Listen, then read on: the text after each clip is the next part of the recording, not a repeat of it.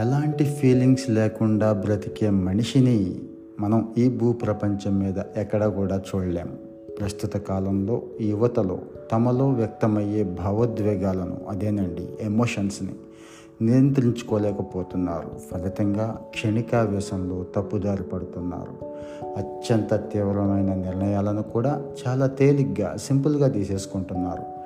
మరి ఈ భావోద్వేగాల మీద అవగాహన పెరిగితేనే వాటిని కంట్రోల్ చేసుకునే శక్తి కూడా వస్తుంది. అప్పుడే అది మనుషుల్ని గతి తప్పకుండా ముందుకు నడిపిస్తుంది. కోపం అసహ్యం భయం ఆనందం బాధ ఆశ్చర్యం న్యూట్రల్గా ఉండటం మనస్తత్వ శాస్త్రం ప్రకారం మనుషుల్లోని ఎమోషన్స్ ఇవన్నీ రకరకాల పరిస్థితులు. కోరికలు ఇతరులతో ఉండే సామాజిక సంబంధాల కారణంగా చాలా రకాల భావోద్వేగాలు మనలో బయటకు వస్తూ ఉంటాయి తప్పదు కూడా. ఇప్పటి యూత్తో పోలిస్తే వెనకటి తరాల వారికి అన్ని రకాల ఎమోషన్స్ని అనుభవించడానికి వాటిని గురించి తెలుసుకోవడానికి చాలా ఛాన్స్ ఉండేది. ప్రస్తుత తరం వీళ్ళకి బాగా నచ్చిన సౌకర్యంగా ఉండే విషయాలకి కాస్త దగ్గరగా ఉండటం మనుషులు నచ్చితే వాళ్ళతోనే ఉండటం లాంటి అలవాట్ల కారణంగా వీళ్ళకి అన్ని రకాల ఎమోషన్స్ అనుభవంలోకి రావటం లేదు. ఈ ఎమోషన్స్ మీద సంపూర్ణమైన అవగాహన కూడా ఉండటం లేదు. వీళ్ళకి బాగా నచ్చిన వీళ్ళు ఇష్టపడే అంశాలు పరిస్థితులు మనుషులతో గడిపేందుకు మాత్రమే ఇంట్రెస్ట్ చూపిస్తున్నారు. జీవితంలో ప్రతి విషయంలోనూ తమకు నచ్చిన అంశాల చుట్టూనే వీళ్ళు తిరుగుతూ ఉంటారు. నచ్చనివి ఎక్కడైనా అనిపిస్తే చాలా చాలా దూరంగా ఉంటారు. ఫలితంగా కొన్ని రకాలైన ఎమోషన్స్ మీద అవగాహన ఉండకపోవడం వీటిని పర్సనల్ లైఫ్లో ఫేస్ చేయాల్సి వస్తే తట్టుకోలేకపోవడం కామన్ అయిపోతుంది.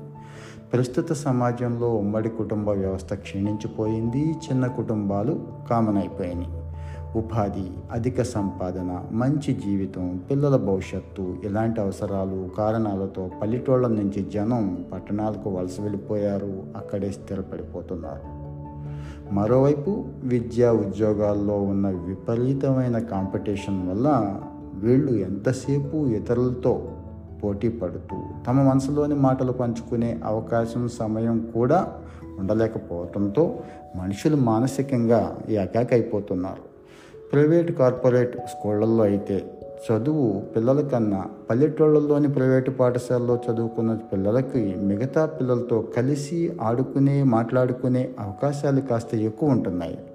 సో పట్టణాల్లో పెరిగే ముఖ్యంగా ప్రైవేటు స్కూళ్ళల్లో పెరిగే చదివే పిల్లల్లో ఎలాంటి అవకాశాలు అంతగా అందుబాటులోకి లేకపోవడంతో ఈ సమస్య ఇక్కడ పిల్లల్లో ఎక్కువగా ఉంటుంది.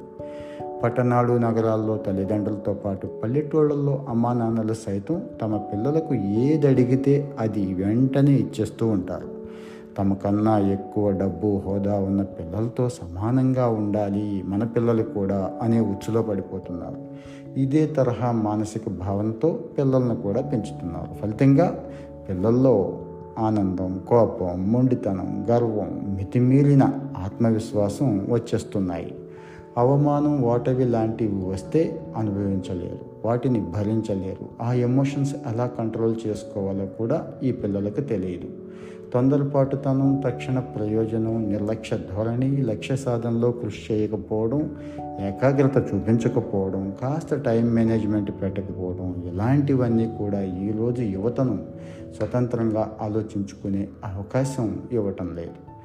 కోవిడ్ తర్వాత అయితే యూనివర్సిటీలకి కాలేజీలకు వెళ్ళే విద్యార్థులు కూడా ఆందోళన ఒంటరితనం భయం గందరగోళం లాంటి సమస్యలతో బాధపడుతున్నారని యూనిసెఫ్ రీసెంట్గా చేసిన సర్వేలో చెప్తోంది.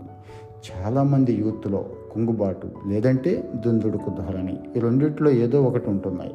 కాస్త విశాల దృక్పథం దృఢ చిత్తంతో సమస్యలను సామరస్యంగా పరిష్కరించుకుందాం అనే మనస్తత్వం ఈ మధ్య యూత్లో ఉండటం లేదు. ఇక కోవిడ్ సమయంలో ఇంటర్నెట్ పాఠాలు వినటం మొదలైనప్పటి నుంచి మొబైల్ బాగా బాగా దగ్గరైపోయింది. ముఖ్యంగా యూత్కి పిల్లలకి. మనుషులతో కన్నా ఫోన్లలోనే ఎక్కువ టైం గడపడం అలవాటైపోయింది. ఇది విపరీతం అయిపోతోంది ప్రస్తుత కాలంలో మొబైల్ ఫోన్తో గడపటం అన్నిటికన్నా పెద్ద వ్యసనంగా మారింది. గంజాయి సారాయిలా వినోదం కూడా ఇప్పుడు మత్తు మందులా మారింది. ప్రస్తుత కాలంలో చాలా వరకు ఈ హింసాత్మక ఘటనల వెనక ఇంటర్నెట్లో వినోదం పేరుట వినోదం వెనకాల అందుబాటులో ఉన్నటువంటి కార్యక్రమాలే ఏదో రకంగా ప్రేరణగా ఉంటున్నాయి అని చాలామంది చెప్తున్నారు. ఈ మధ్య కాలంలో ఉన్న అనేక రకాలైన క్రైమ్ ఇన్సిడెంట్స్ చూస్తే వీళ్ళందరూ కూడా ఇంటర్నెట్లో నేర్చుకొని హత్యలు చేశాం అని చెప్తున్నారు. విపరీతంగా పెరిగిన వెబ్ సిరీస్లు అందులో హింస అశ్లీల చిత్రాలు మన యూత్ని తప్పుదోవ పట్టించేస్తున్నాయి. ఈ పరిస్థితుల్లో ప్రభుత్వాలు కాస్త సీరియస్ నిర్ణయాలు తీసుకోవాల్సిన అవసరం ఉంది. ఓటీటీలు ఛానళ్ళలో వెబ్ సిరీస్లు సినిమాలు తదితర కార్యక్రమాల్లో హింస అశ్లీలతను ప్రోత్సహించే అంశాలను కాస్త కంట్రోల్ చేయాల్సి ఉంది. ఇంకా సోషల్ మీడియాలో యువతను రెచ్చగొట్టే హింసాత్మక ధోరణుల మీద లైంగిక అలవాట్ల మీద చర్చలు దృశ్యాలకు అడ్డుకట్ట వేయాల్సిన అవసరం కూడా ఉంది. కుటుంబ వ్యవస్థ విచ్ఛిన్నమైపోయి యూత్ ఎంతసేపు ఇంటర్నెట్లోనే మునిగి తేలుతున్న ప్రస్తుత పరిస్థితుల్లో సామాజిక పరమైన మార్పులు కూడా రావాల్సి ఉంది. కుటుంబ వ్యవస్థకు ప్రాధాన్యం ఇచ్చే దిశగా అడుగులు పడాల్సి ఉంది. విశ్వవిద్యాలయాల్లో విద్యార్థులు ఆటపాటలు కాస్త టీమ్ స్కిల్స్ ఇవన్నీ తప్పనిసరి చేయాలి. తల్లిదండ్రుల పరంగా కూడా కొన్ని మార్పులు అవసరం. పిల్లలు డిజిటల్ ఉపకరణాలను ఉపయోగించే విషయంలో కాస్త ఈ గ్యాడ్జెట్స్ మీద కంట్రోల్ అవసరం. పిల్లలు స్కూల్ కార్యక్రమాల్లో అమ్మా నాన్నలు కూడా పాల్గొంటూ ఉండాలి. ప్రతి స్కూల్లోనూ విద్యార్థులకు కాస్త సపోర్ట్ ఇవ్వడానికి కౌన్సిలర్లు కూడా ఉండాలి. ప్రతి విద్యార్థి ప్రవర్తనను పరిశీలిస్తూ అవసరమైన వారికి తగిన సూచనలు సలహాలు అందించేలా జాగ్రత్త తీసుకోవాలి.